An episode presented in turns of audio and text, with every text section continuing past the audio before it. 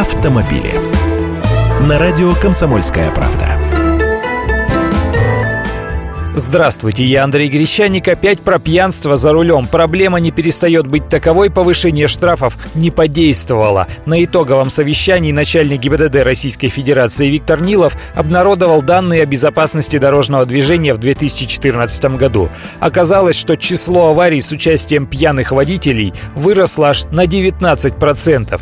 Число выявленных пьяных водителей сократилось, но 30 тысяч водителей повторно сели пьяными за руль автомобиля, то есть это как бы случаи рецидива, и их число увеличилось. А ведь с 1 сентября позапрошлого года были ужесточены санкции за нетрезвую езду. К лишению прав за пьянку прибавили и штраф в размере 30 тысяч рублей, а за повторное такое нарушение, то есть в течение года после возврата прав, штраф уже 50 тысяч и срок лишения 3 года. С лета текущего года наказание для повторно севших за руль станет уже уголовным, закон принят.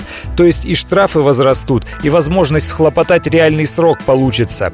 Но мы же с вами понимаем, что в таких делах важнее не суровость санкций, а неотвратимость наказания. Если водитель будет уверен, что его скорее всего поймают и после этого обязательно накажут по закону, то он уже не будет надеяться на авось или на возможность откупиться. В противном случае можно продолжать увеличивать штрафы, действие это не возымеет.